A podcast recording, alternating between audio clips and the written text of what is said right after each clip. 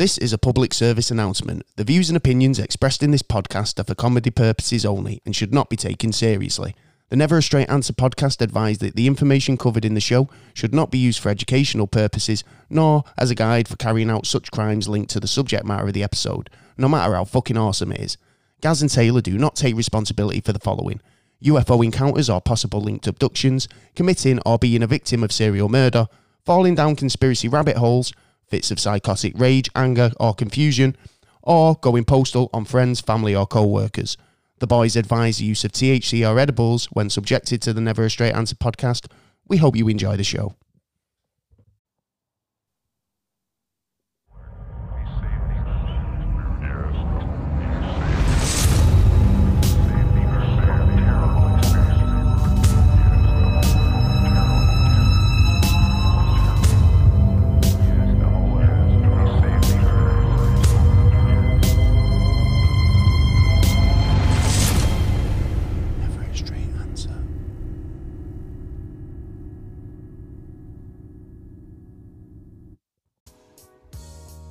Hello and welcome to another episode of Never a Straight Answer, the podcast that aims to cover a wide range of topics from conspiracy theories to popular culture and news.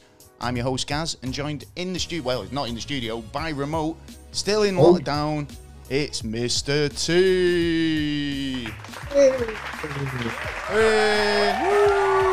Welcome along, welcome to the show. Yeah. Alright, calm down. How's it going? Episode 85. Are you ready? I don't know.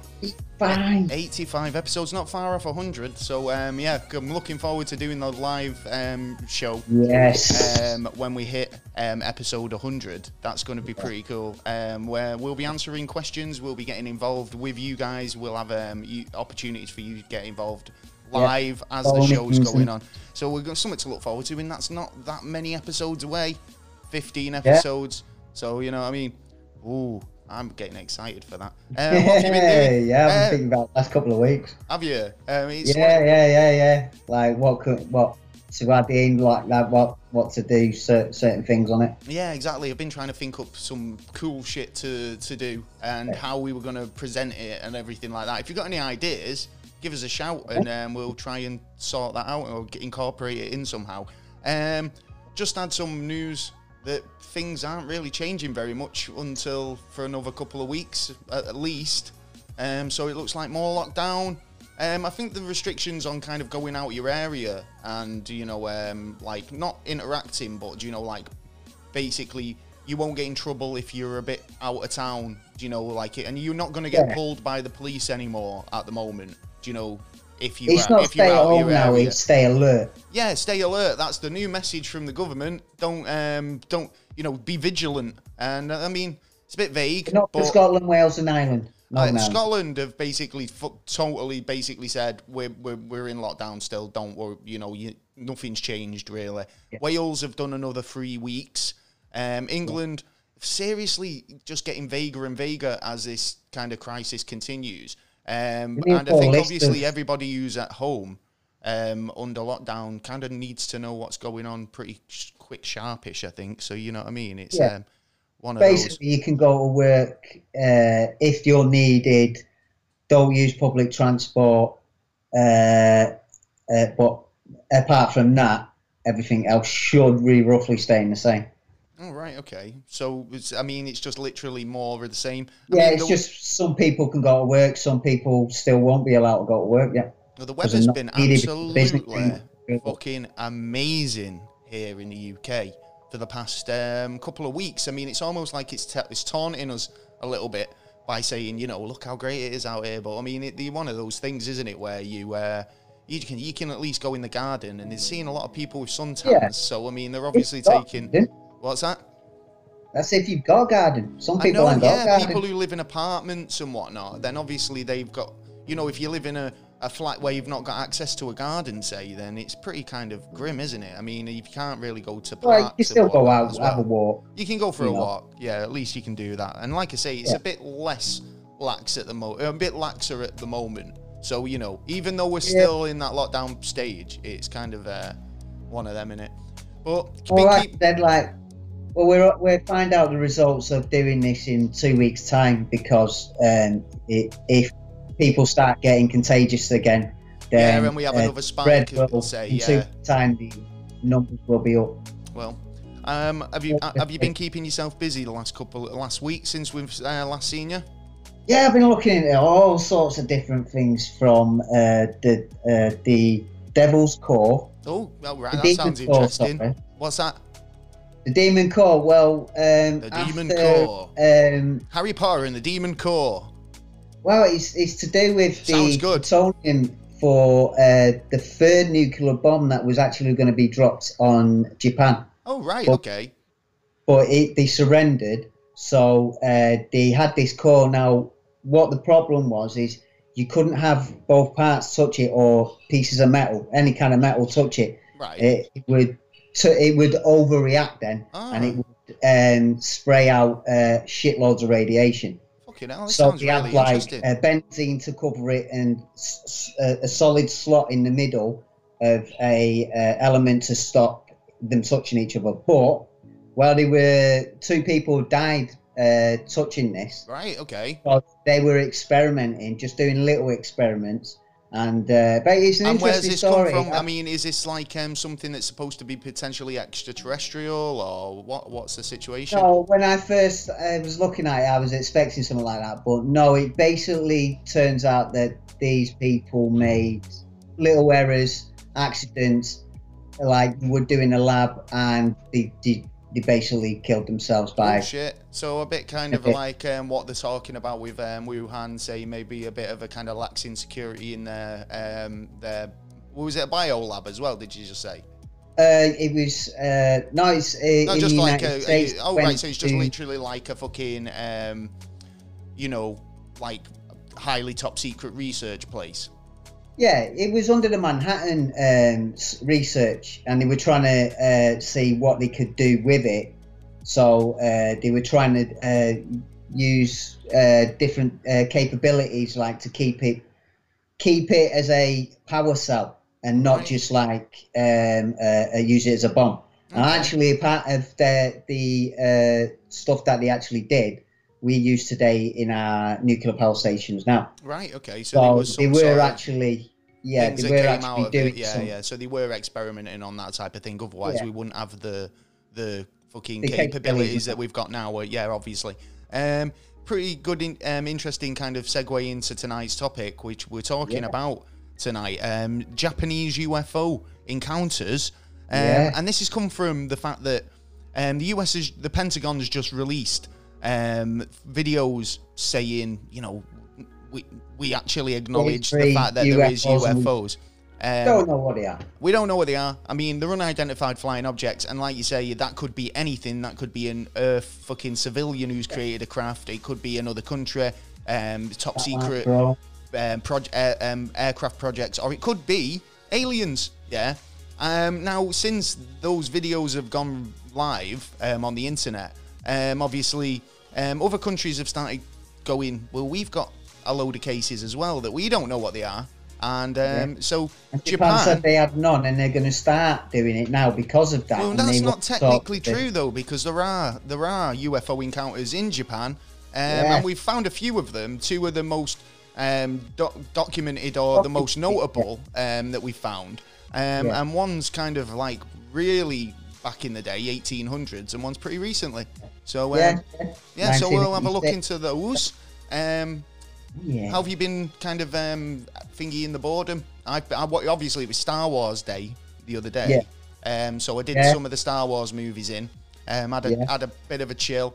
You know, watched a new one, which is I've seen it before, but it's still pretty good watch. In fact, out of the three new ones, that's probably my favourite one. I think obviously whatever they did in the second one was just a fucking farce. But I seem to remember there was a Kickstarter campaign to redo the second Star Wars movie. Yeah, and they raised a pretty fucking hefty chunk of money. Yeah, and I don't ever recall seeing that movie being made. I was wondering if they actually give that money back or what. Because where does Rogue One sit in it? To be honest, I'm still trying to work out where Rogue One is in it. Well, Rogue One's brilliant. Rogue One's set between the Empire, the Return of the Jedi, and and the new one. So they, between Empire Strikes Back and Return of the Jedi, that's when that one's set, Rogue One, because they've got. Do you know there's that line, isn't there? Like a lot of boffins died to get us this information. You know, I was always like, fucking boffins. Is that like just like fucking knowledgeable people, or did like is there a race called boffins, that got out there and got this information for them? Now you know, obviously the crew of the Rogue One don't look like boffins to me. Yeah, right. So you know, I wonder. I kind of wondered about that, but they based the whole Rogue One film around that one line. And that's basically, it's like, who died to get us this information? The obvious somebody went out and got it and ended up in Leia's possession. The president's then. You could set one film out, send every 5 minutes you've got a certain line. Oh, well, they could literally use the dialogue of Star Wars and pluck one meaningless line out of it like that. Yeah. I mean, this is the other one. It's like, I did the Kessel Run in however many parsecs. It's like, oh, how did you do that? Yeah, well, obviously, we're going to have to show that in the new Han Solo movie, you know, and it's like, you know, you're just showing stuff that we don't really need to see, because it's great that the fact that they've left it to our imagination. Do you know what I mean? Do you think they're trying to break records, like what they did with, like, well, you know, the Star Wars collection, it starts... in the middle, then the end, then the beginning, then the fucking end, instead of like it being a course. Well, there's never like a timeline. Because Disney's got it now, so they're thinking, well, why don't we try something to... Well, Marvel kind of do that now, because they keep releasing movies that are very similar in, like, you know, one set in this decade, one set in that decade, and they kind of do tie together eventually, but, you know, it's kind of like a bit of a broken timeline, isn't it? And I think Star Wars is one of them. That we'll eventually get back. But then again, I watched it. I found the program that I missed years ago, like in the 90s, I think it was. It was called Space Above and Beyond, and they did 23 episodes, and then they fucking cut it straight off at an important bit. They cut it straight out. Never got. You never seen it again. And it's like, hey, when they do stuff like that, have you set me off on this jigsaw of a fucking quest, and then at the end you're just going to get... Don't give me the information. Yeah, this is it. I hate it when shows cancel before they've given a chance to finish the storyline off, because it's like, well, I've invested so much time into this and you've just fucked me right off. Do you know what I mean? That's probably why The Office was only a couple of... so many times about like stuff like Last Man on Earth, and the what was that one where it was like an UFO support group, you know, and that ended without an explanation, and it was just like, oh, come on, do us a solid. And at least if you're going to cancel a show, let them have the 2 episodes to just end it. Do you know what I mean? Rather than just pulling the plug. But yeah, they should do something like Phoenix Night or The Office. They did 2 lots, then they... He's finished. Yeah, and then it's done then, isn't it? But it's, you know what happened at the end. Yeah, Spaced's another one. It has a beginning, middle, and end, finishes. Yeah. It's concluded, beautifully done. 6 episodes without fillers gives you a broader storytelling platform, because you can get more information into each episode rather than fucking diluting it with fucking fill. Yeah, just to get 26 episodes out of it. Then you have episodes they throw in. Like, you watch The Flash or any of these... or like even, I was watching Warehouse 13, and they throw a Christmas episode in, but if you're watching the story, the progressive arc, and then it becomes like, so one of the characters is in a situation where they disappear or leave, right, but then the Christmas episode's the next episode, and everyone's back, and it's like, well, when's this set within this timeline? You don't understand. It's like, by throwing filler episodes in, it just, like I say, dilutes the main arc, and that's what I know about. Do you know what I mean? I'm not interested if in 2 seasons time... talk about Red Dwarf. Yeah. And in the first couple of episodes, first couple of seasons, there was endings where it was like, hold on, what fucking happened there? What happened there? Yeah, and then start like 3rd season, and it's like, Everyone's there. Everyone's been put in their position. There's a storyline now. It goes back and forth, and it all connects, and it goes on. Yeah, exactly. I mean, like, I've watched a couple of other good movies. That's up at the beginning. Watched a few good movies this week, actually. Do you know? There's nothing much else to do. A couple I recommend. Knives Out with Daniel Craig. It's very Foghorn Leghorn with his act. It's really good. Check that out. Fantasy Island with Michael Penner. He played Luis out of Ant-Man. Oh, right. Yeah, it's really funny. Yeah, you was on about this the other day, weren't you? Yeah, Fantasy Island. Check it out. It's not a comedy. It's obviously it's a thriller, and it's based on the old TV show with Tattoo and the plane. But nobody ever seems to know what I'm talking about, so there you go. If you know what Fantasy Island is, leave a comment. Tell Taylor, because he's so uncultured. Also, watch The Gentleman, Guy Ritchie's new fucking brilliant twist movie. I've got to watch that again because I can't remember a lot about it, to be honest. It reminded me. I watched Snatch again today because it was just so. That the other day, actually. It was so reminiscent of the first time I watched Snatch or the first time I watched Lockstock and Two Smoking Barrels. It was a clever piece of film, and definitely recommend checking out The Gentleman. Do that. I remember bits of it. Sleeping. You watched anything new or any recommendations for the people out there? Space Above and Beyond. I found that the other day. I thought I'd start watching that. Is that the one that cuts out though? Is that the one you were saying just like you watched it? Yeah, but I watched it. Still worth watching it to kind of see if you missed anything, I suppose.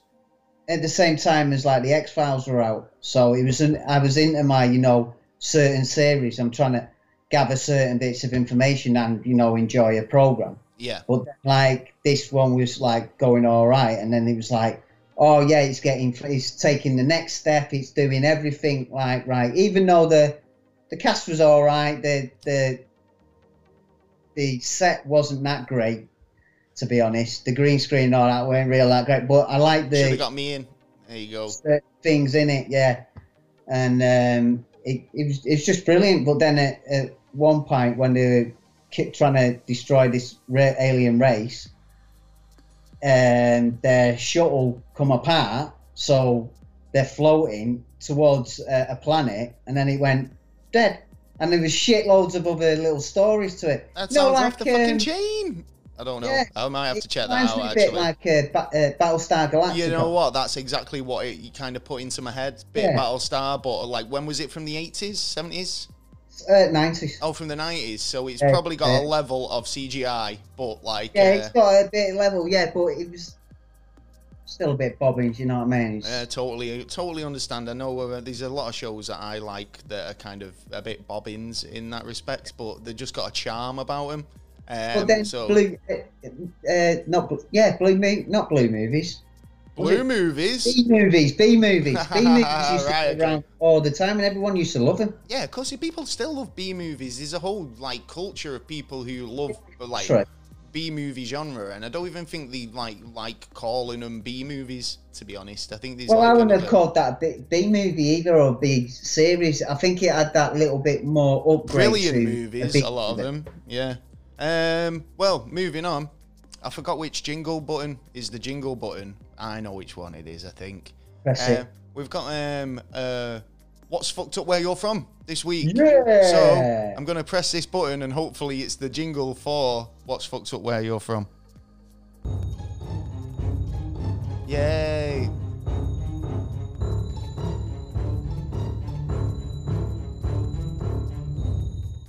Well, this week... Where's it fucked up where you're from? This week, we've had Alan from Edinburgh get in touch. Alan. Nice one, Al.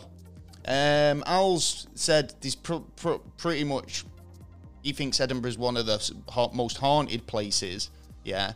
And I could probably agree with him on this one because there's a lot of stuff Edinburgh's, rich in heritage and history. And there's a lot of kind of older structures, castles, all types of stuff. And the castle itself has... number of hauntings. Obviously every old castle has a ghost or two, but you can imagine that the number of ghosts that haunt a 9th century old castle, beheadings, white ladies, horsemen with no head, possibly probably the most famous castle ghost is one of a piper boy. Yeah. Now, right. A piper, like a like a cavalry piper or something like that. You know, somebody who leads the at the front. The charge. Yeah, we're next to the drummer boy. Yeah. Yeah, yeah, yeah, like, yeah. So and the boy. It's and basically when some tunnels underneath the castle were discovered centuries ago, he was said to explore them, playing his bagpipes along the way. However, the boy never returned, and his body was never found. And they say that he still roams the tunnels, and you can hear him playing his bagpipes.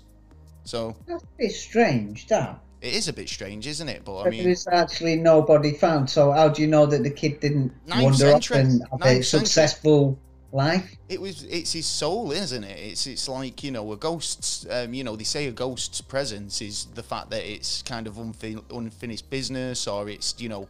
It doesn't know it's a ghost. Past timelines that have just floated into our timeline. Oh, yeah, yeah. It could be parallel universes. It could be a point in history where this boy's alive and well. And yeah. At Edinburgh Castle, there's an intersection of these two realities where you can hear echoes of this bagpiping little boy. You know, you don't know. But Edinburgh, the people of Edinburgh and people who visited the castle have said that, you know, they've experienced this. And it's gone down as one of the most haunted places in Edinburgh. One of the other places that's supposedly haunted is the Holyrood Place, or Palace, sorry.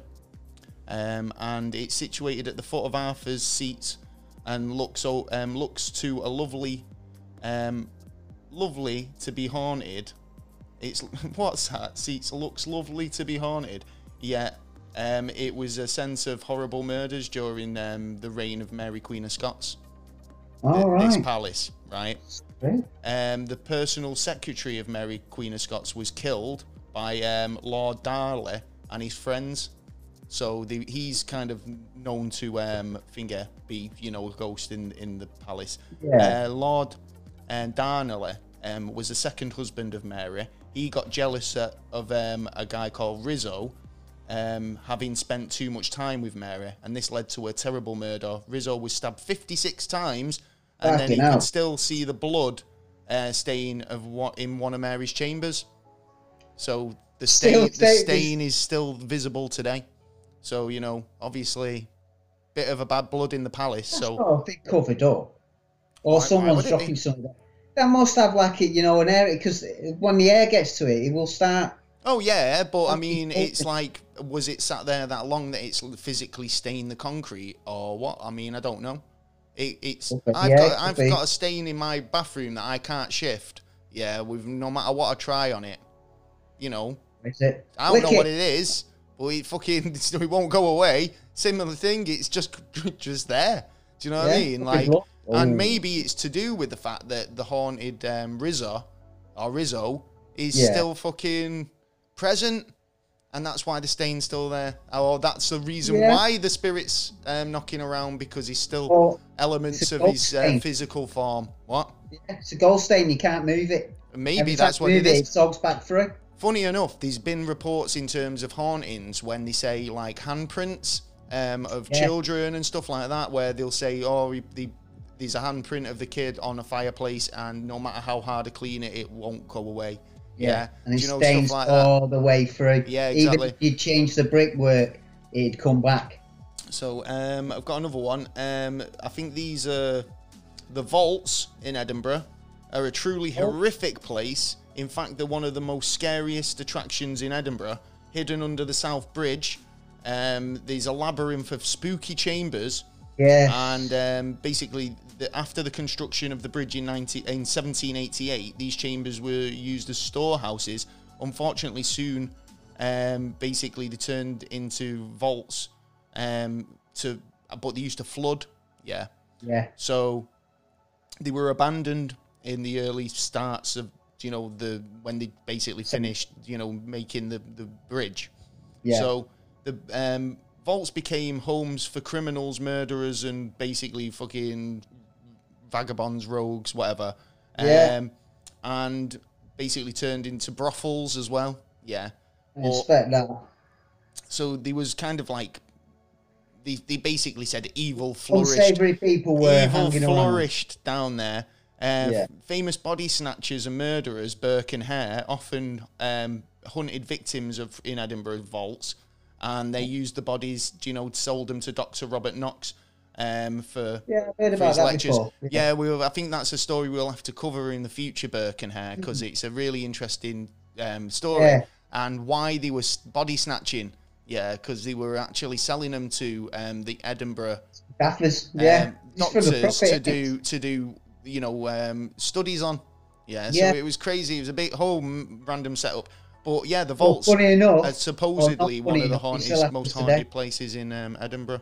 In the what, sorry? Funny enough or not as funny enough as it still happens today. Well, people get caught like selling like your vein from your leg, 80 grand. Well, we've got... like what the fuck? An interesting place is the Scottish Ghost Road. It's an urban legend around Edinburgh.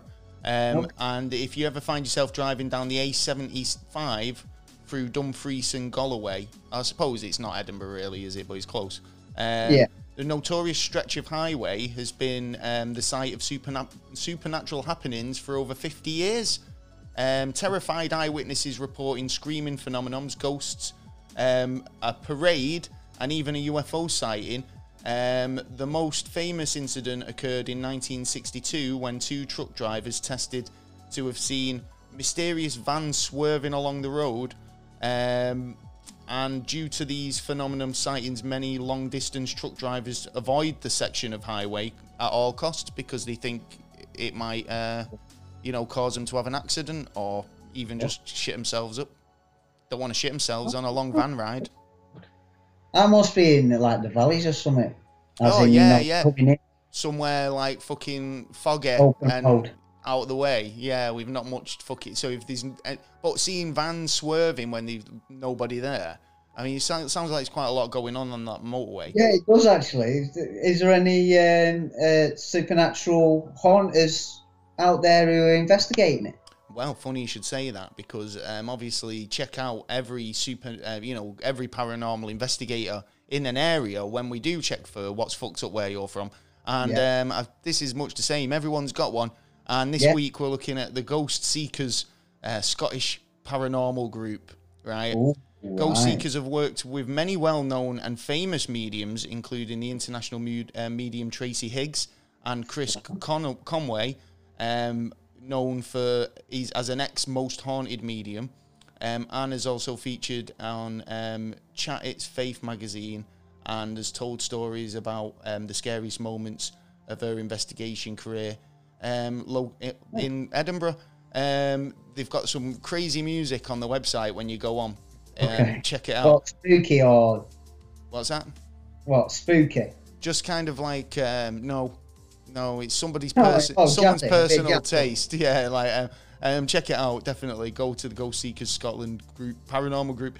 They've got one stipulation on that. Well, they've got some terms and conditions on the website, which made me laugh. All right, okay. And condition 7 of the Ghost Seekers Scotland will not be held. Wait a minute, let me start again. The Ghost Seekers of Scotland will not be held responsible for any consequences of any trauma experienced due to any of our events.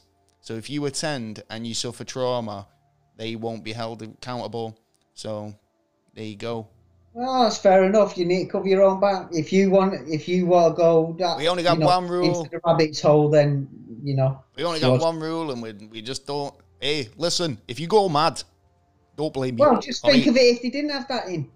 What? Think of how many people could turn around and go, oh, you know what? It just kind of intrigues me to want to go to one of their events now, because you're saying that there's potential for trauma. Yeah, well, what you taking me to? Yeah, of course. What? Well, you're about to go into a experience of ghosts.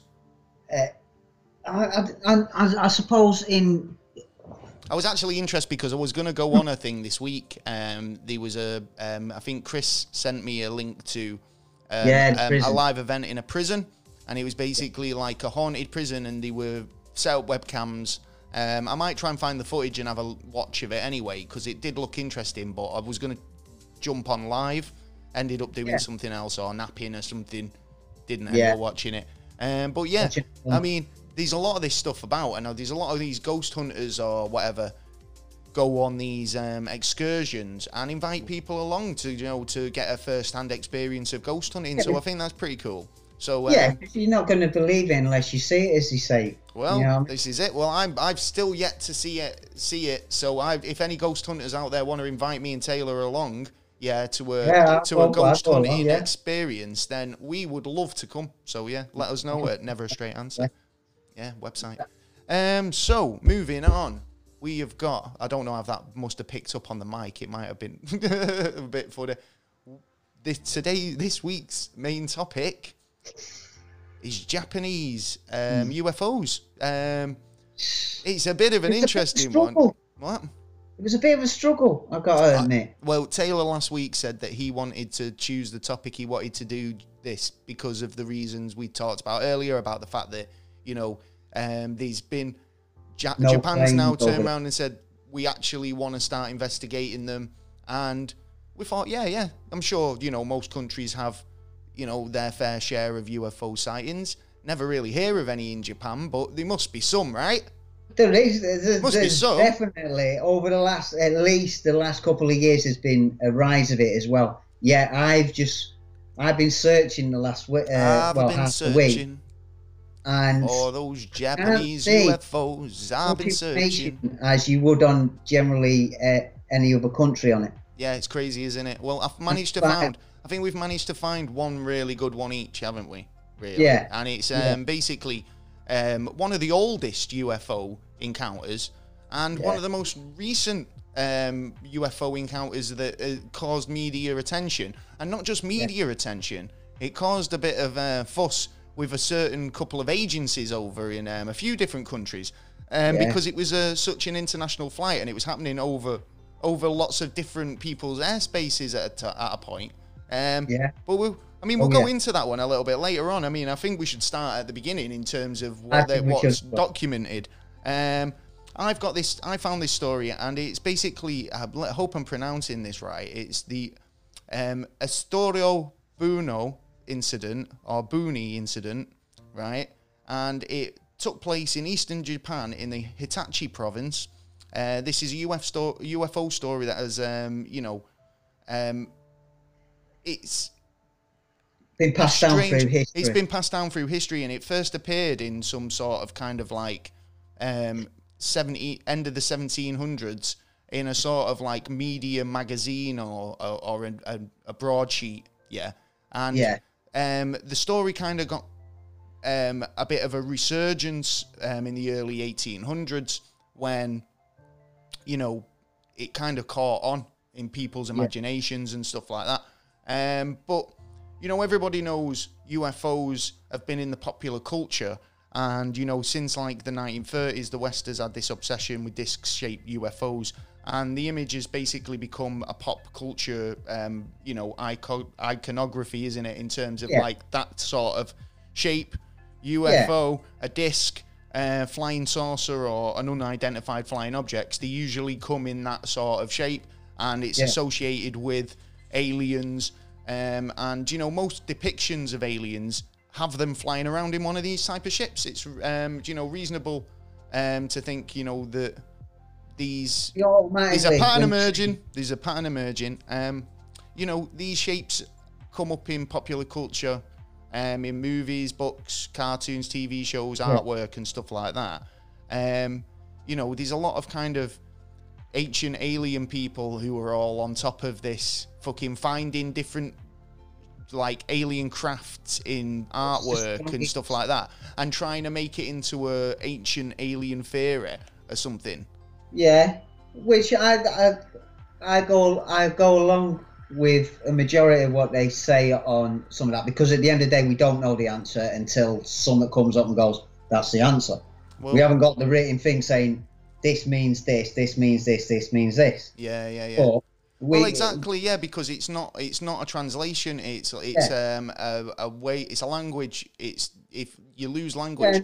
My Western ears now. Believing there. Yeah. It's, if I kind of read a bit of scripture and it says something about the heavens, it might not necessarily mean the heavens that we think. It's just another, oops, pardon me, another word for the sky.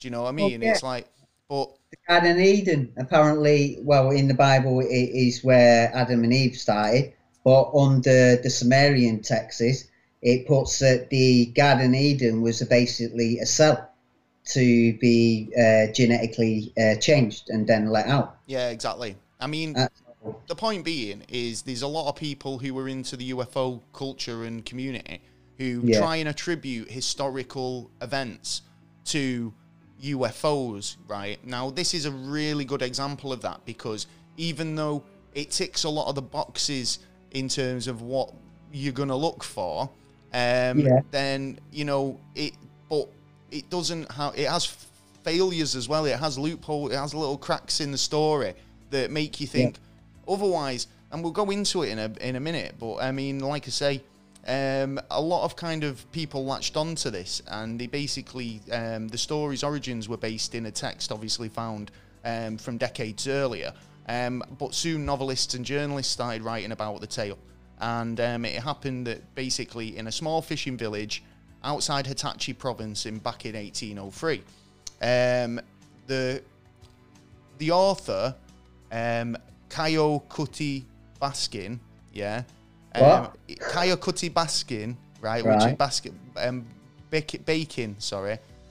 He was a Japanese novelist who first wrote about this event in a book called Tales from the Rabbit Garden, published in 1825. Oh, God, I pressed the button with me. Pressing the buttons. Hey, what's going on there? You got a ghost over there. I got a ghost. So Tales from the Rabbit Gardens, published in 1825. And that came with like a number of similar stories, do you know, like around. So it's basically an anthology or a compendium of fantastic stories, I suppose, yeah. Three authors originally. Yeah, well, like I say, somebody else, Kate, I think he's the earliest, like, depictor of it. I think he wrote it as early as, like I say, 1825. The next was around 1830, and then the next after that was a book called The Dust of the Apricot, which was 1844, and that was another book of stories that was just like kind of thrown a few different variations of folklore and legends. Yeah. And basically Bacon's account was the oldest and had more detail. So that's basically what we're going to look at, that story. Yeah. So this basically the story of Yatsuro Funi no Banjo, which translates which translates to the woman in the hollow boat. Okay. You can say that instead of what?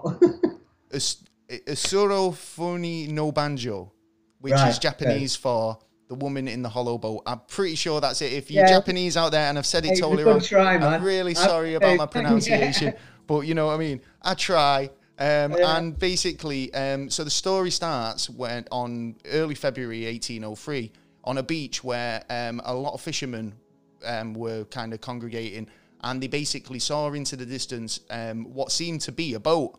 So they noticed it was in a bit of difficulty. They thought, right, we'll get on our little boats and we'll row out there and hopefully try and rescue anybody in difficulty, or if anyone's having problems, we'll try and get to them.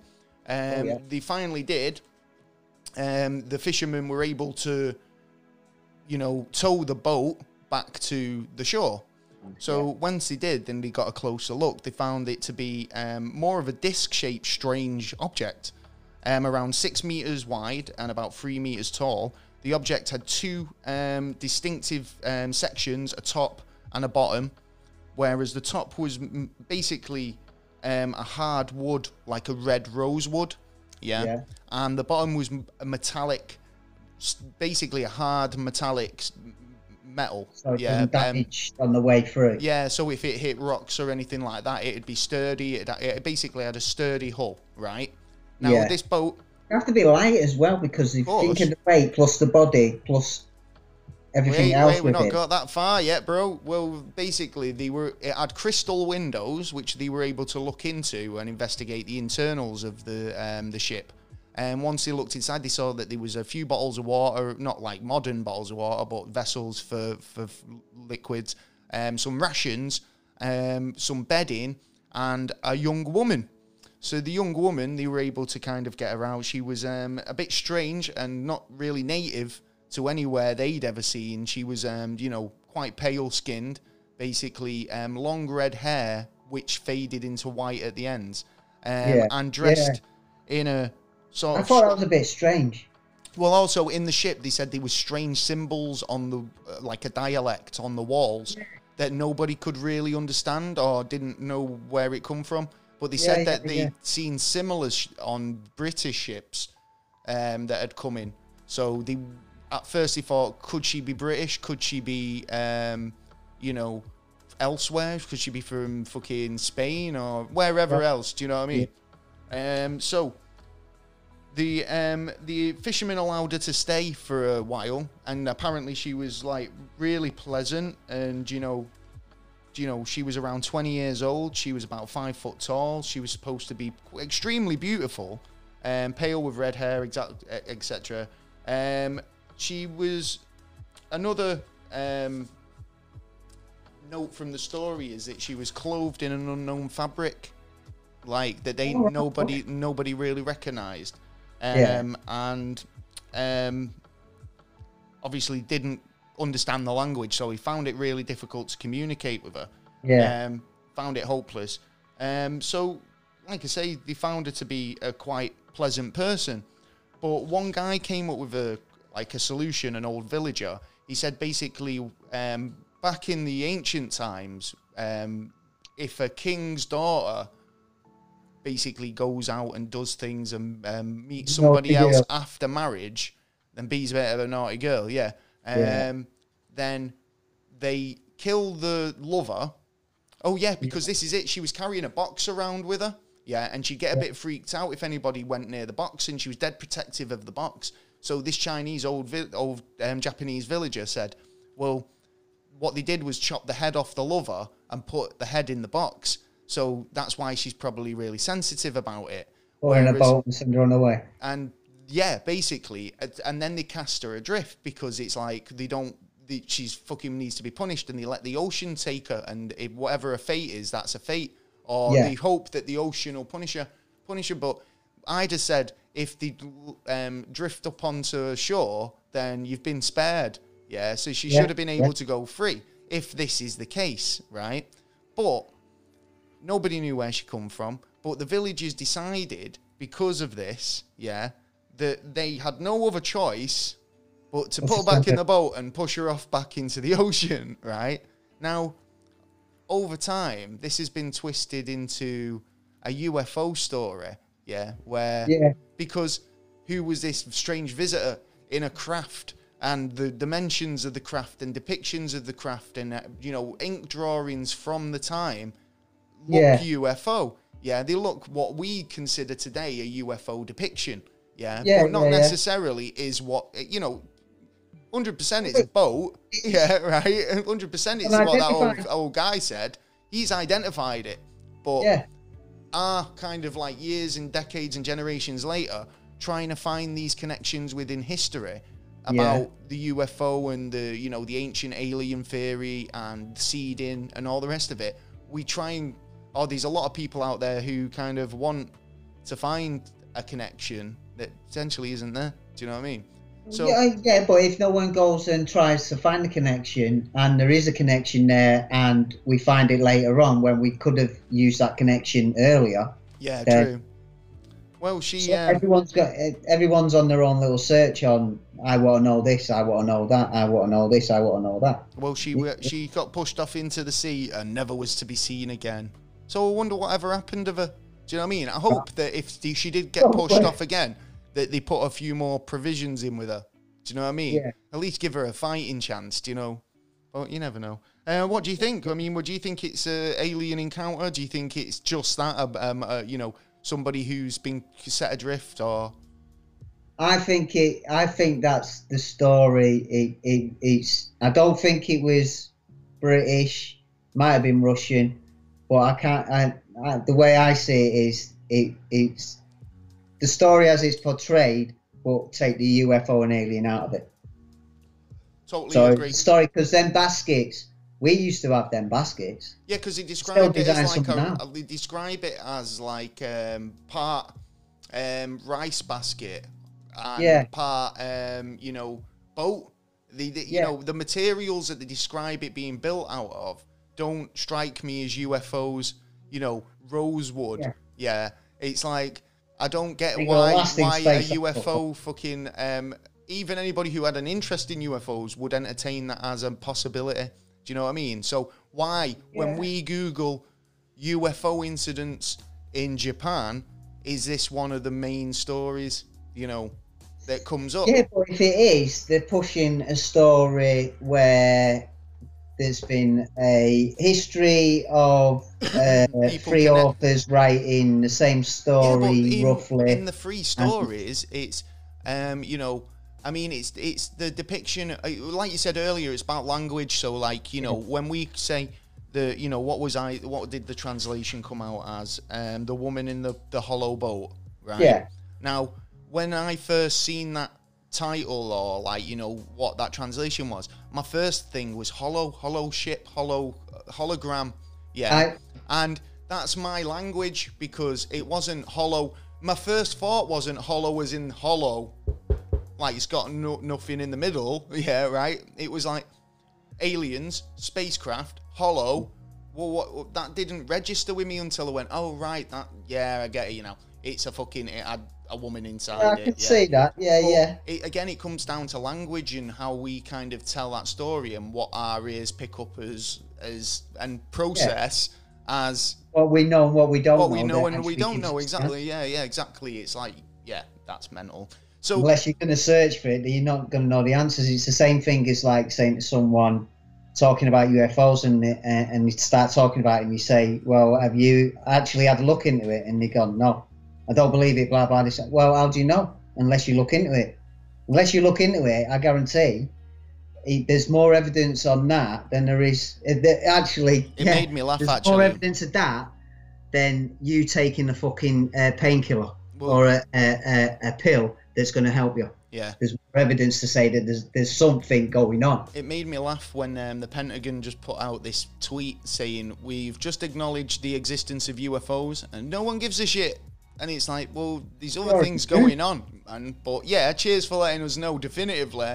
We could have told you that, and have on a number of occasions. Is it because they wanted to lay it out slowly, or is it because they had to lay it out because them videos had actually been out for a while?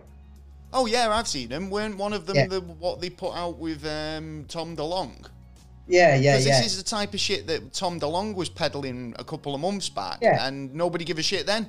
Do you know what I mean? It's like grainy fucking dots that you're tracking something. It's like, well, we still want to see high def images and we want to see unphotoshopped bullshit. We want to see definitive proof where you're fucking shaking hands with the alien species.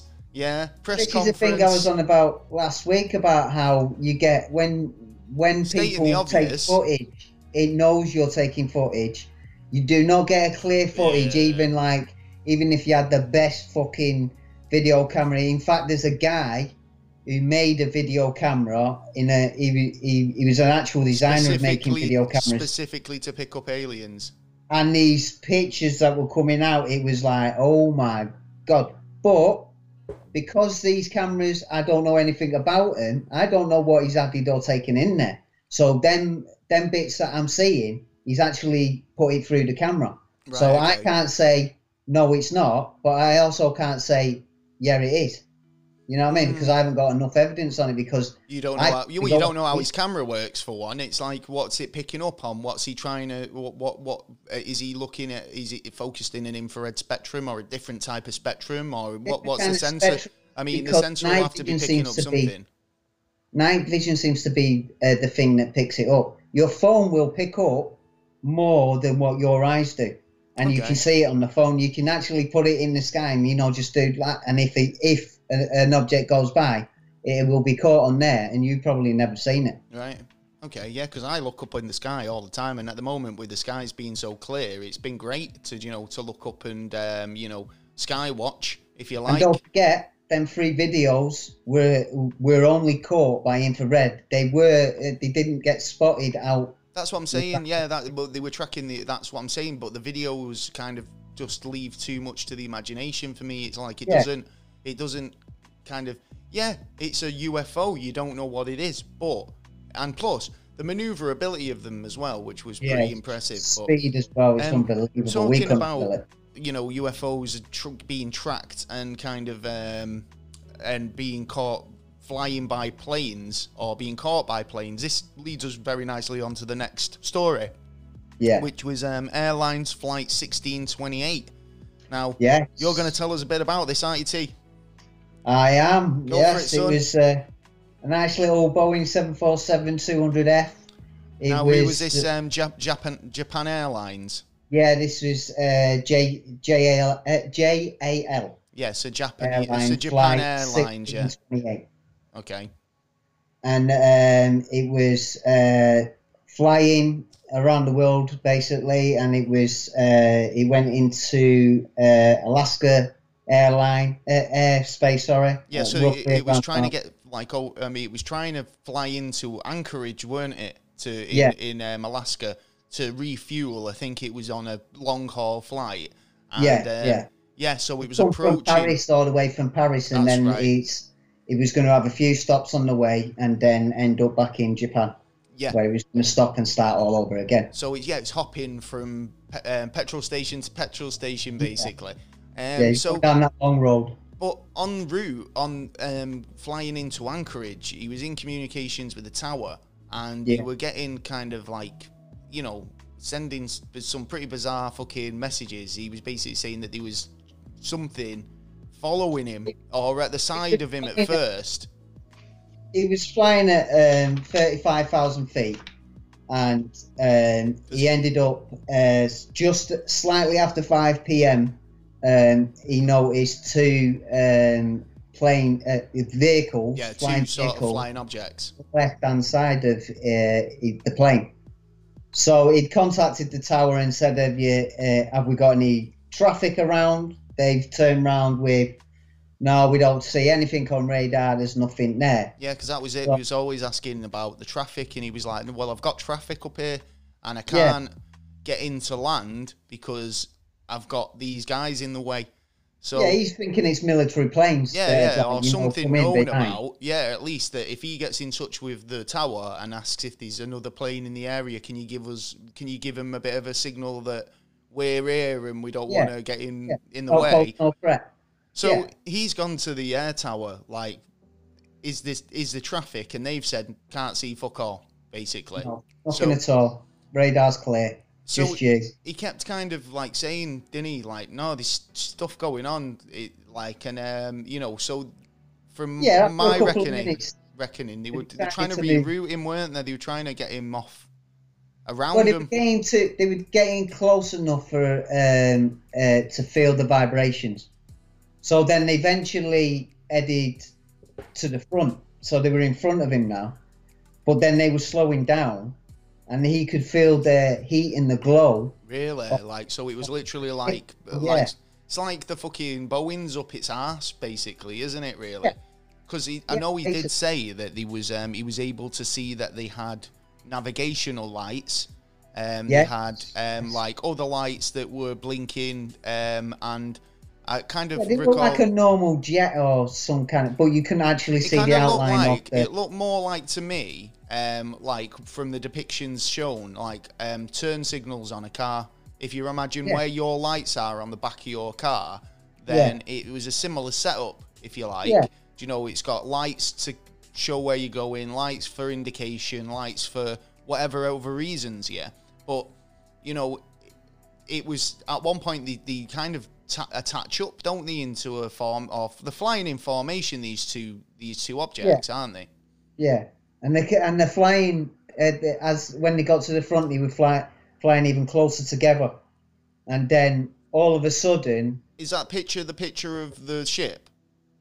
No. Oh right, okay, no worries. Yeah, will be. So all of a sudden, they go rear off to the right. Okay. To the left, sorry, and they go off at a speed, So he's basically, the captain's basically telling the ground control that they're flying off and they're flying to another object.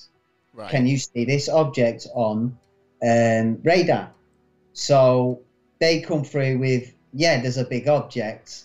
Was this when they started connecting up? Because was it the fact that they were too small to be seen on radar, but when they joined, they were picked up as a larger object and potentially... Well, it looked like the larger object was coming towards the two small objects, and then the small objects disappeared, so either went in or around it or wherever, and then this big object decides to go, ooh, airplane.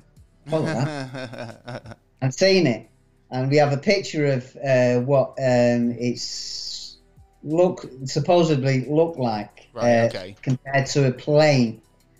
He reckoned that it was 4 times the size of the aircraft carrier. So you've got 4 aircraft carriers on top of each other, and they're like mini cities. Yeah, they're huge things. Them, I mean, huge. so like to have this up in the sky.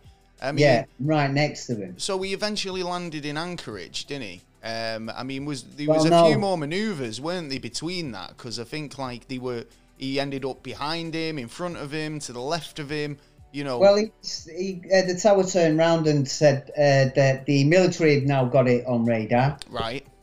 So both indicated that they've got something big on radar.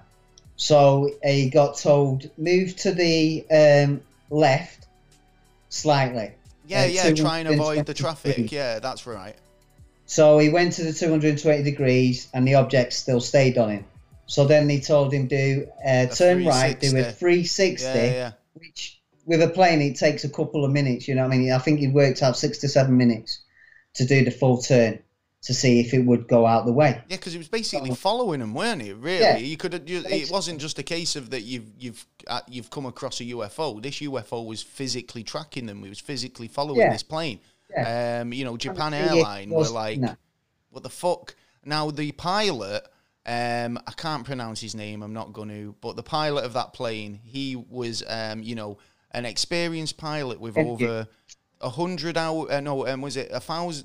10,000 hours of flight time, yeah, yeah, under his belt. He was a, you know, a noted pilot, right? Yeah. The co-pilot was a respected co-pilot with shit tons of flight time under his name. Yeah. There was an aeronautical engineer present, yeah, all of which saw this, right? Yeah. But, you know... And it was a cargo plane. There was no passengers. It was just right. So there was no passengers saw it either.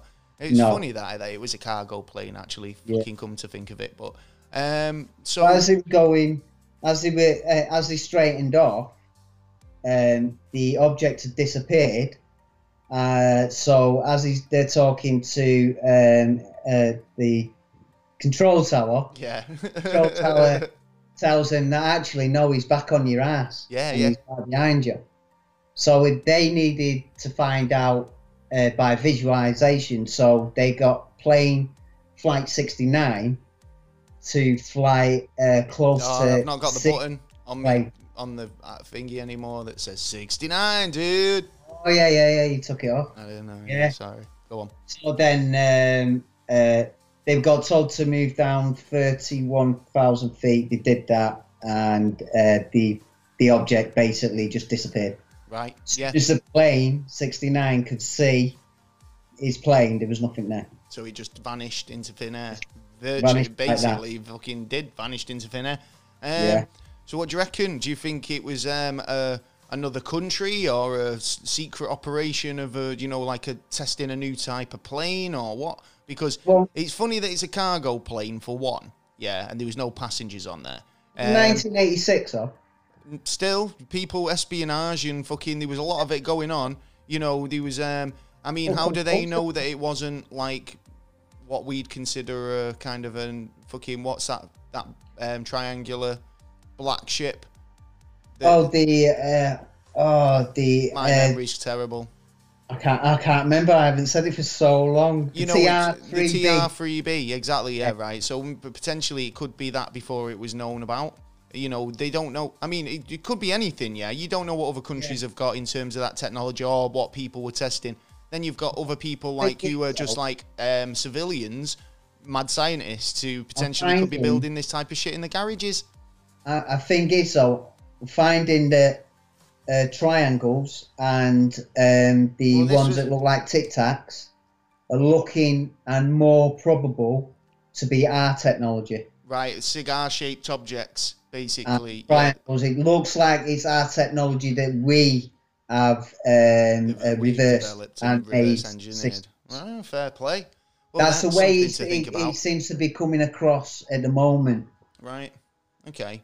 Have we got any more Japanese UFO incidents? There's I couldn't find any videos. I was so shocked. Okay, so no videos out there. So this ship that you sent me the picture of, what's that referring to? Is this part of this Flight 16? Yeah, this is the ship that supposedly had been seen by the captain. Okay. And so like I say, it's got turn signals and kind of lights on the side. I mean, it like to be honest, how big it is though. Yeah, and there was two of them, weren't they, compared to the plane? If that was how big it was, I mean, I honestly can't see that. It's too fucking huge to be. Oh, no, because the reason why I jump in there because of Randlesham Forest and also Philadelphia Lights. Okay. Because and there is a number of reports out there that confirm with loads of witnesses that the object was like a mile, 2 miles big. So these things are big, then. They're not exactly fucking little. You know, and consider the ones that go near the sun. Oh yeah, of course, yeah, and they're being spotted from Earth using telescopes. Yeah. So you know, and people are catching them on film. So you know, fair. In terms of kind of the pilot, when he kind of came down and, you know, give a statement about this, you know, incident, he was struck off, weren't he, off the as a pilot for about 10 years. Yeah. I mean, he was an, you know, fucking skilled guy. He's done his job. Yeah, he knew his job and he done his job well. And because he came out with this, you know, sighting, then he lost pretty much everything. He was reinstated eventually, but I mean, it's not the point really, is it?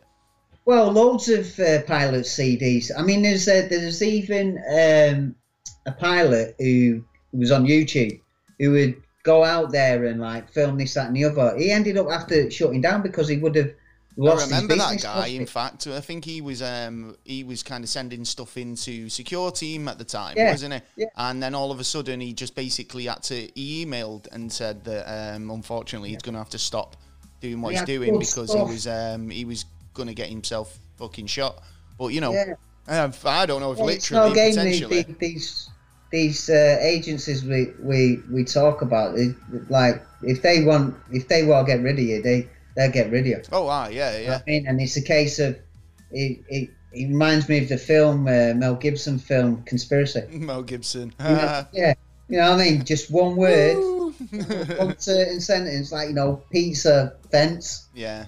And like greasy turnstile, you know what I mean. And if you've got too much, and if you're willing to give, then and let it out, let it slip, they're not going to be happy to have you keep. But there was enough evidence there to keep him clear conscience, because I've got the evidence that something was there and you can't dispute it. Well, there you go. Then I think that's kind of wrapped up the Japanese UFO incidents. One from the past, which didn't, I don't think, really kind of constitutes a UFO sighting, even though ancient alien theorists believe it could have some alien connections. Yeah, but just keep it in the hand from afar. Arrived in a boat. Now, you know, translation. You don't know. I mean, it could have been a... I mean, there was no actual kind of thing that they ever said that they saw it levitate or float. It was bobbing on the water, so, you know, I don't know. Yeah, and I've been actually looking at, in the science of that, of the levitation and stuff like that, you know, cool. The engineering of the spaceships, as supposedly. Yeah, well, I looked into it a while ago in terms of, like, how they expect UFOs to be, the propulsion behind it. It's quite interesting stuff, actually, and obviously Stephen Greer goes into a lot of that in terms of his experiences. Yeah, check out his new film if you've got, well, you've got plenty of time. Close Encounters of the Fourth Kind, I think it is. Yeah, that's it. Close Encounters of the Fourth Kind. Available now at the moment. Yeah, yeah, yeah. Check it out. Yeah. Yeah, what's next? So yeah, pretty much. I think there's going to be more stuff coming out in Japan. So we'll have another look one day. But I'm glad we got through that with minimal, minimal fucking pronunciations. I was trying to keep it as fucking, I'm sorry. I'm swearing, I even Bobo after you were doing yours. It's like, well, at least the pilot landed down at 6:20 and everything. Nothing else. Nothing. Yeah, he never had any more problems after that, apart from losing his job. So never mind. Yeah. Well, might be on paid off. You know, suspended on pay for 10 years. I doubt it. I doubt it. I've gone into pilot consultations. For what else can you do? Yeah. Well, anyway. Moving on, we've got the news, and this week is no different. We've scoured the news and... Yeah, the nation. And the multiverse. The multiverse, yeah. Exactly. We've checked around. We've looked around. Well, anyway, here's the news. It's the news. Hey. Ooh. Yeah. So it's news time. We've scoured the internet for a whole fucking good hour, at least. Probably less than that. And to find the most entertaining news we can find. But obviously, there's been a lot of stuff going on in the UK and the world. Oh, I've got a little friend here. Hang on. Hey, oh. She's gone. She's gone running. The cat. Gone. I was going to introduce you. But basically, yeah. Headline: sheep have been taking over the world. Have you noticed? I've heard this. Yeah. Sheep have been fucking running around, running amok, basically escaping from fields all over the place. I seen a video the other day from Turkey. There's been reports from villages in the UK, as well as quite a lot of other places where the sheep are just kind of going into the villages and towns and stuff going, what the fuck's going on? You know? Ramming people as well. Are they ramming people? Like, get the fuck out of the way. What are you doing in my street here? Get home. You should be at home. We should be free. Well, more lockdown. That's another one of the headlines this week, which is going to be the headline all week this week. So get fucking settled, guys. You know, it reminds me of that Nick Frost, where he's like in Space, when he goes like, you know, pull up a chair, relax, and get comfy, because you, my friend, are going nowhere. In other news, in quite a good news, VE celebrations around the world this week. Yes. In the UK, it was brilliant because people were still having street parties. I remember having a street party 25 years ago to celebrate Victory England Day. And it was brilliant. Everyone got out into the streets and had a big street party, closed off the roads. It was brilliant, you know, celebrated the fact that, you know, we won that shit. We owned that shit. Like, and this year, during lockdown, it's been a bit different because, obviously, Corona. But, like, you know, it didn't stop people from... I woke up to Winston Churchill's speeches being blasted out from someone's house, and I was like, you know, well, brilliant. The old people who actually fought for us and was here at the time... I've had to do it twice now, I've got to stay at home. I can't even go out for a next I know, yeah, they're the people who actually were there, the most vulnerable people. Yeah. But, I mean, obviously, we're there showing the support for the fact that, you know, they did go through something terrible. Yeah, I've seen a few where they've walked up the street and, you know, there's been people on each side and they've just been, like, you know, walking up the street. Giving an applause. It was like Captain Tom. Captain Tom was a veteran, like, WW2 veteran. And, I mean, the fact is, you know, we've got a...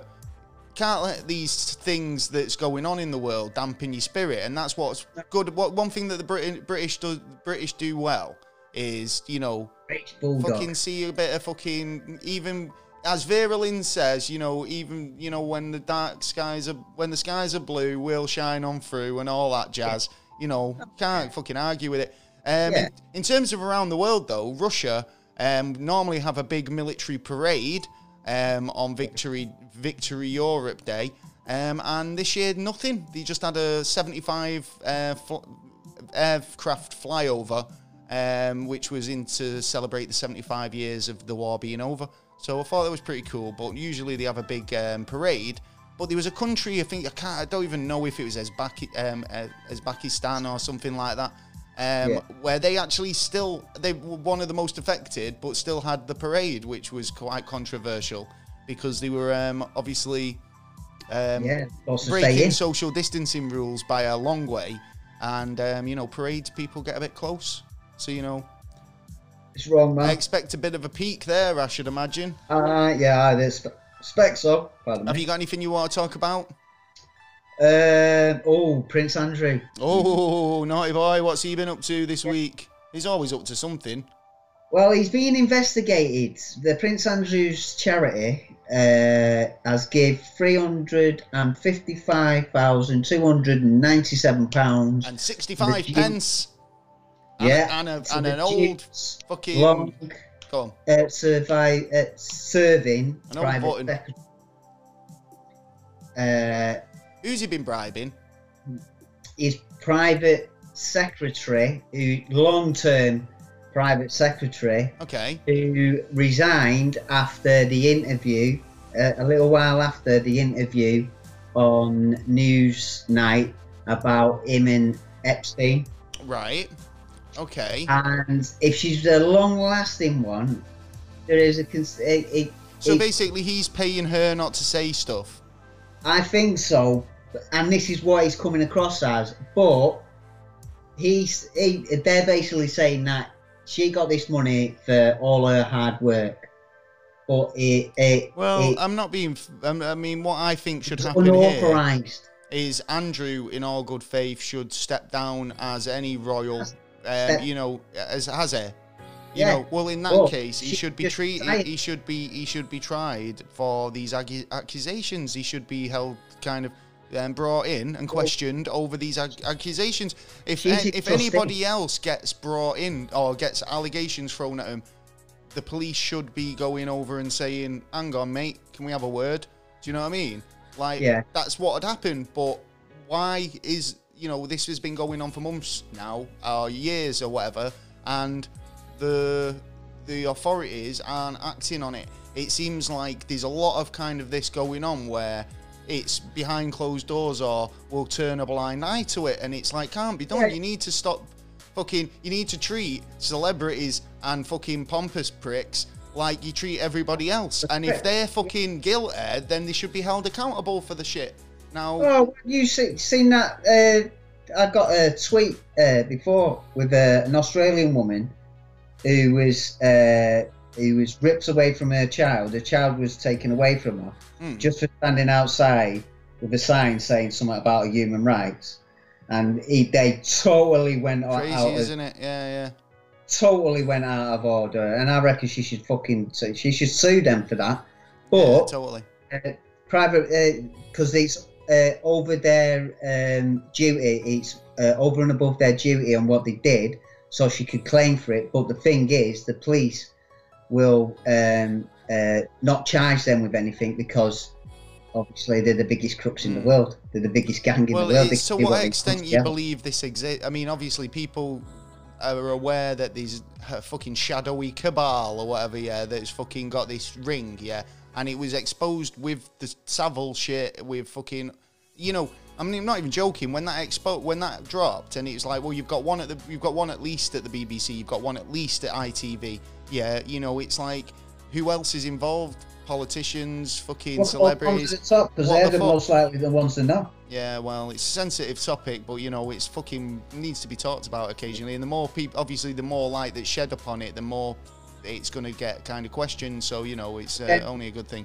Then in another way, it might not be a good thing, because if it comes out too much, then people like to go underground. That's what issues have been. That's a good point, actually. I mean, in terms of investigation, they want to be able to kind of catch them in the act. If they go underground for a period of time, then obviously they've got you know, they got the dark net, they got the deep net, they got all sorts of different avenues. It's a morbid situation to even talk about, but you know, it's like fucking reality of the situation, isn't it? Here's a fun... Let's lighten the mood a little bit. Here's a story about a little chap. Yeah, right. Oh, little chap. This guy, this little kid, mate, he's fucking brilliant, right? So a 5-year-old was pulled over by the cops on his way to buy a Lamborghini. What? Yeah, this kid buzzing. The youngster said that he'd taken the family SUV after his mum refused to buy him the Italian supercar. He was on a Utah highway and a patrol officer pulled him over. Said that basically when he got over to him, he realised he was pretty young. So he hit his siren and the car immediately pulled over. So he approached it, like I say, he recognised that the kid was quite young. So basically, he just was like the boy perched on the edge of the driver's seat, and he couldn't even fucking reach the pedals. So, but he wanted to go and buy himself a Lamborghini. How was he going to get the SUV back? Then? Well, fuck knows. But his 5-year-old, he was probably adamant that doesn't understand the concept. But his mum's probably said, "No, you can't have a Lamborghini," and he's gone, "Well, I'm just going to go and get one. I'm going to go and get one. Where do I get cars from?" Car and go get one there. Yeah. I thought brilliant. That's a proper little fucking car thief in the making. That deserves the glasses and the jag. Oh yeah, definitely. Yeah. Fucking well on. Well in for that one. It reminded me of that. What's it from? Oh yeah. Oh, it's gone again. Trouble. Troubles are brewing. Hang on, 1 second. Have you got any more news? Yeah. I've 1 second. I'm just gonna let the cat out. 1 minute. Yeah, go for it. You carry on. Yeah, I will. Yeah, you go. You go and have a poo in the litter tray. Right. Yeah. There's also been news about Australia. They were scared that after this pandemic that China will go and try and stop bringing in medical equipment because 90% of the medical equipment comes from China and it goes to Australia. Now, they threatened a couple of weeks ago that they're going to cut them off. They're going to cut them off, and now they've done it. Really? They basically done it, yeah. Well, the thing is, it's like we didn't have the infrastructure for PPE in this country. It was a case of the fact that we had to build our own. Yeah, we had to, and it was amazing because there was people who just owned 3D printers, yeah, who were making visors and masks, making visors for fucking paramedics and people who needed face protection. And this little cottage industry of PPE came out. And, you know, big companies started thinking, well, we've got the materials and we've got the capabilities of changing what we usually produce to make PPE. And, well, yeah, you know, our first batch we had to send back because it was shit. I mean, then, obviously, we were kind of sourcing it from places like Turkey and we got a big, big fucking supply from Turkey. Businesses in England had changed their workout totally, as well. Yeah, that's what I'm saying. They totally went, well, we've got the machines here that normally make this, but we can adapt it to make what we need at the moment. And that's what I'm saying. It's like Australia, you know, they need to kind of think in a term of what can we do in-house because we can't rely on other people. And, like, they do have kind of they're quite close to Asia, like, you know, China and, you know, in terms of getting supplies over quick, mass-produced stock. Well, the thing is, China, Philippines, the US, and I can't remember what that island is. There's another island there. I'm sorry, I can't remember it at the minute. Vietnam. Now, them, eh? Vietnam. No, begins with them, I think, Malaysia. Malaysia, yeah, Indonesia. Well, basically, they all need to combine together because now the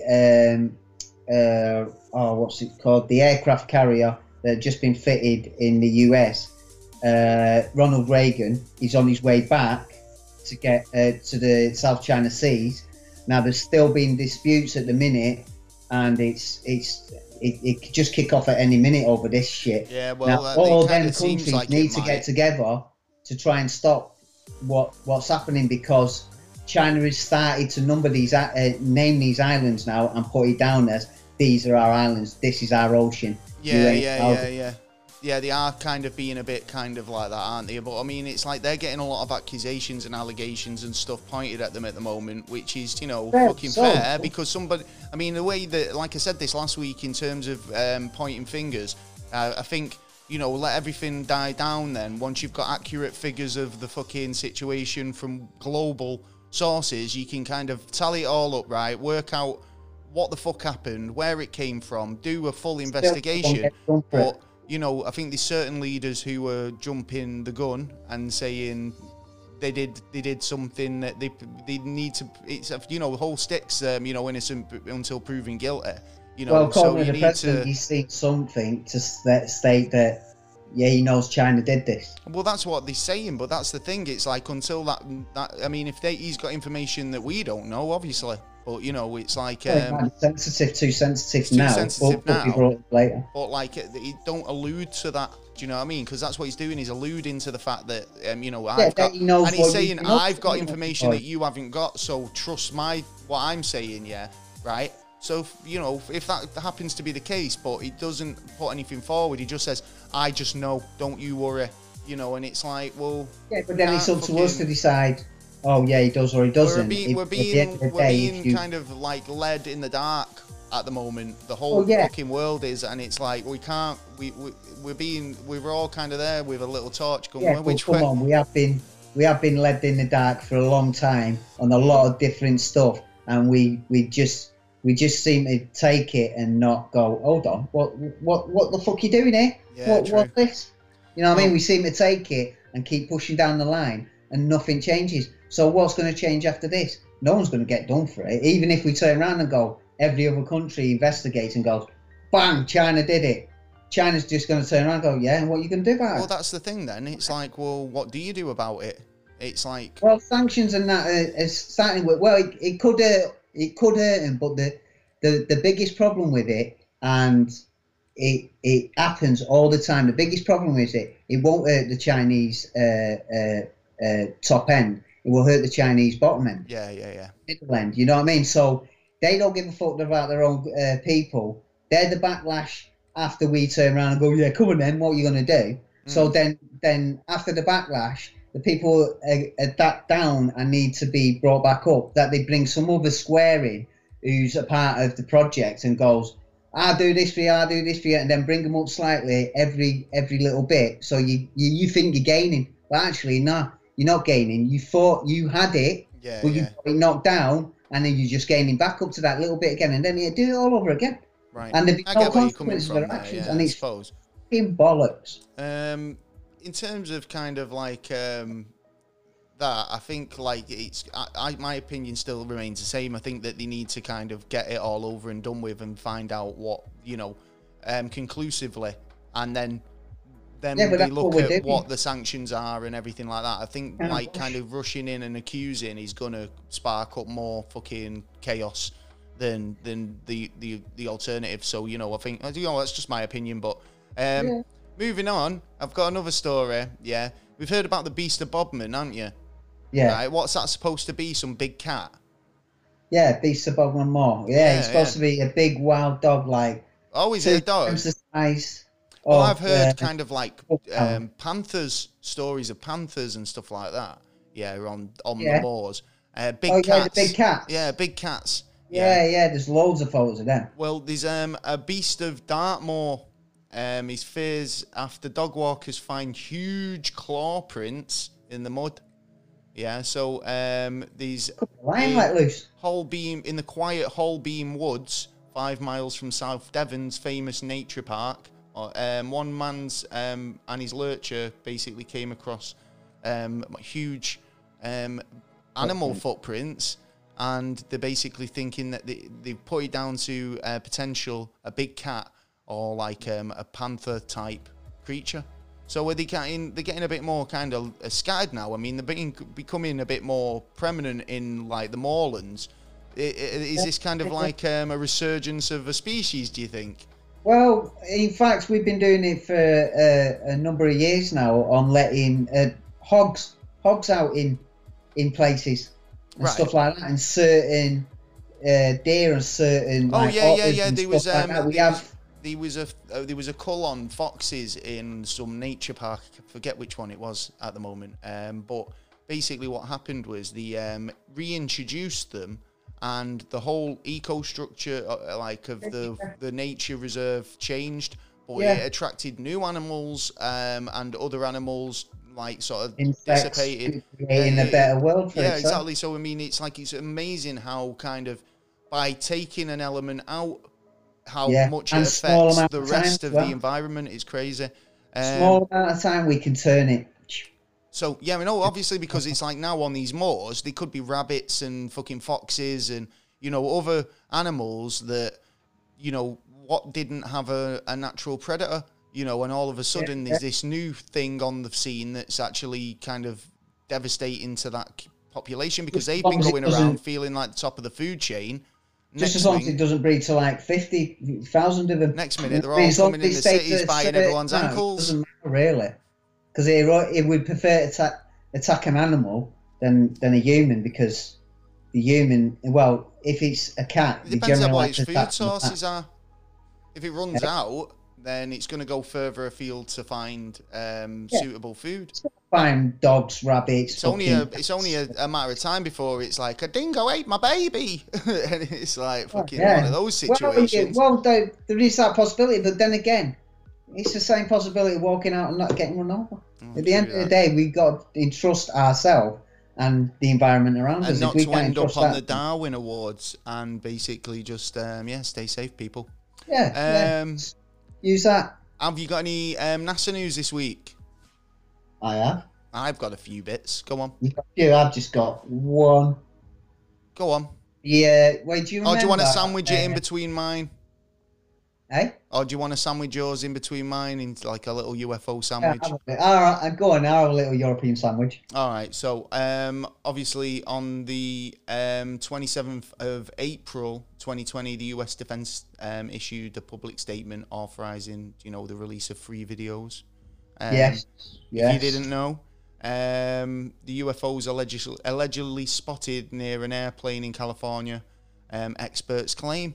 So what do you reckon? Do you think it is kind of like, I mean, we talked about it earlier, but you know what I mean? I think we covered it all earlier, didn't we? I think the fact that they're a bit kind of vague, if you like. Yeah, well, I think if it is aliens, then their technology is presuming to let us to see so much, or they could have been, you know, invisible all the time. I did see some great memes coming out of this, though, because there was a lot of people photoshopping those sort of, like, that sort of filter of, you know, like a tracked plane or whatever over the Starship Enterprise or the Millennium Falcon or any other number of StarCraft. And, I thought it was pretty entertaining. In terms of the video, like I say, it's the same stuff that Tom DeLonge put out to me. It's not really that compelling. A few people emailed us with the videos and, you know, was like, what do you make of it? And I just went, meh. See, I'm sort of like, sort of sick of seeing the videos in one sort of way because it's everywhere and it's like, realistically, it's not a big story to us. We've already seen it. We already knew it was there. Now, the fact that the mainstream media is cottoned onto UFO sightings and such. Well, they've had to, but I mean, it was like back in the day, if it'd be one of those puff pieces at the end of the news where it'd be like, and in Lider News, California residents spotted a UFO. And actually, that is the next story. A California resident snapped a photo of a mysterious object flying near Alpines in the country. He was flying in an airplane in the California country, according to UFO experts. We're going to do a sandwich, weren't we? But never mind. A strange object was most likely an alien vessel that was observing aircraft in. So a similar thing to the, I think we're going to see more of the Japan flight. There you go. Does it seem that they do that? They're observing our flight and method of flight, do you think? Because they must be looking at it going, fucking hell, primitive is that? They can't even get out of the atmosphere. Fucking hell, check the manoeuvrability. It's just took about 2 hours to do a 360. They're more than likely thinking, I'm fucking glad they haven't left their atmosphere yet, because the way they're treating their own planet, imagine fucking coming to mine. True that. Yeah. That's what I've been saying. So go on. What's your news story? Go for it. Well, do you remember a couple of years ago, Japan decided to send a space craft to an asteroid and fire a P6 to it. Yeah, they were going to fire a projectile at it. Yeah, grab it and then you come back home with it. Well, it's on its way back home. Is it? How far is it away? Here in December. Right, okay. There might be some issues now. Oh, go on. Because is it going to burn up in the atmosphere? It has to turn every so often. So when it's doing the turns to try and get back to Earth, the sunlight's been burning it, apparently. Oh, so it looks like that the outer crust could be actually burnt. So if we're lucky, we might be able to find something with inside. Some of the nuggety core inside, I'm sure. I'm sure, like marrowbone jelly. They'll be in there like fucking with a chisel. Chink, chink, get in there, fucking crack it open, find all sorts of goodies. Do you know what I mean? Our atmosphere, the radiation on us. That's what I thought more than likely once it was coming into the atmosphere, it'd probably get more damage in terms of burning up.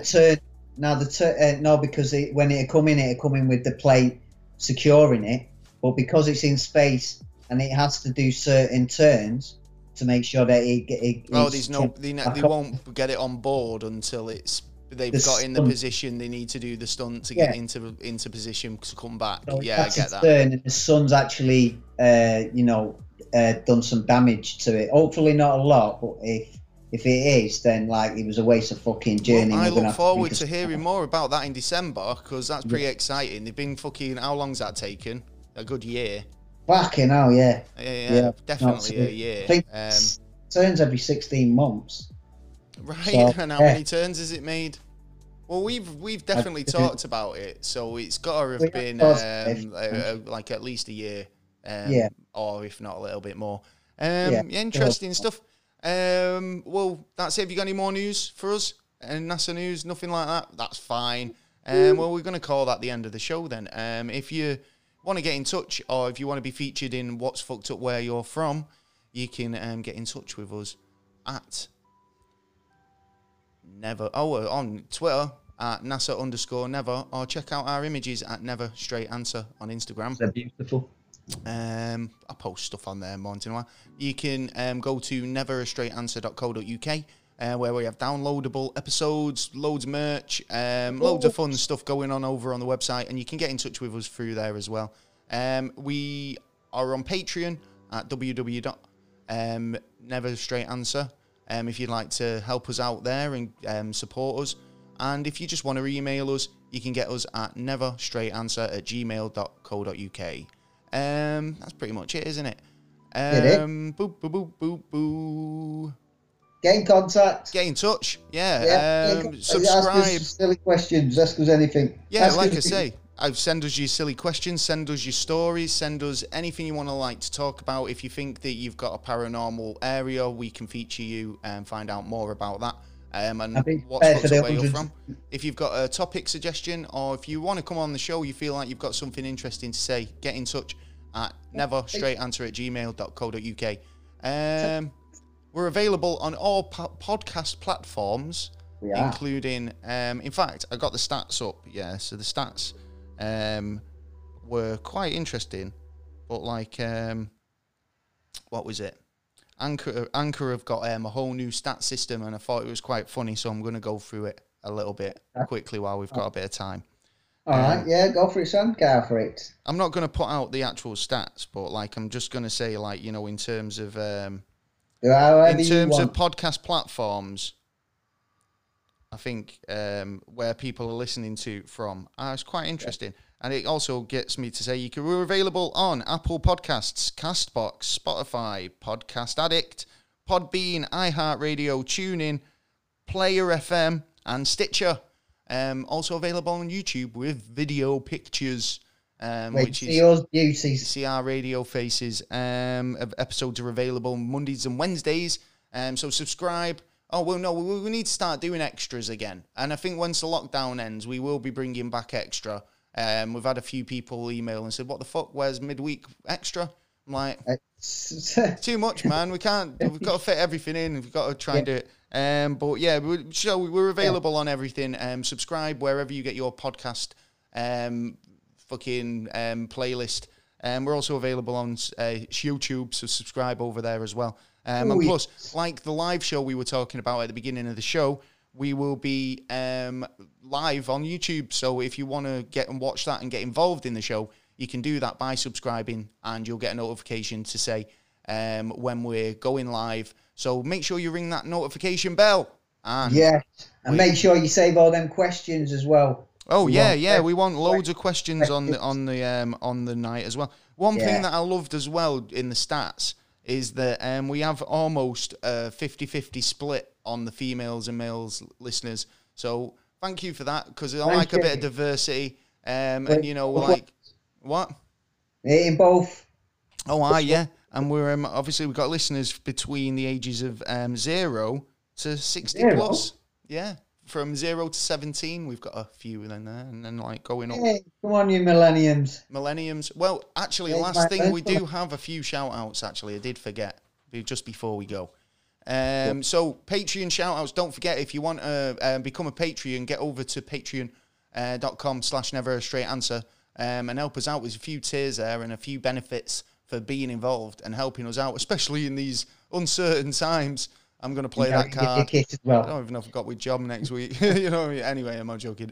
So big shout out to patrons. Jesse G, thank you for all your wonderful support. Jesse. You're an absolute superstar. I love you to bits. Big shout out to Jay. Big shout out to Swoosh, who's super cool Elvis motherfucker. Big shout out to Dunk Elvis motherfucker. Big shout out to Dunk Duncan, the staying in.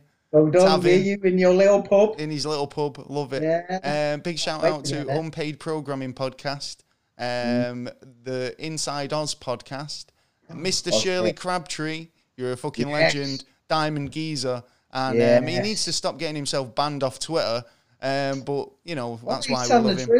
He's a truth teller, that's why. Gareth, I'm sorry I've not messaged you in a while. I've had a week off social media. I've tried to avoid it. So I have got a few messages that I will be getting back to people this week. Yeah. So do forgive me. I had to have a rest. From EJ, I need to get back to you. So I'm looking forward to EJ's contributions returning to the website. If you've not, get over there and check out some of the blogs that she writes, as well as what I write and Taylor writes. We've got some quality stuff up there. Excellent content. Big shout out to the ENZT podcast and the Deep in History podcast. Yes, I can't wait to see the. I definitely want to have a good conversation with you.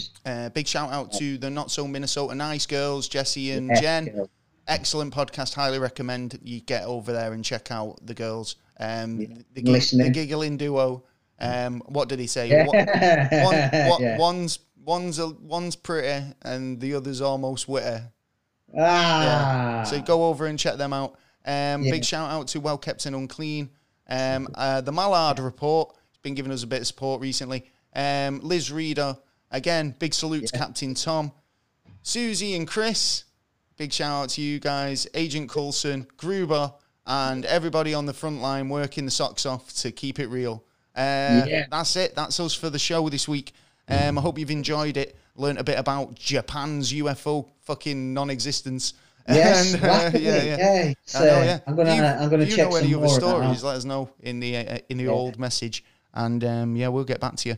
That's it for us for another week. We'll be back next week with another thrilling edition of Never a Straight Answer, and what will we be talking about next week? Who the fuck knows? We'll decide. How big fish fingers should be?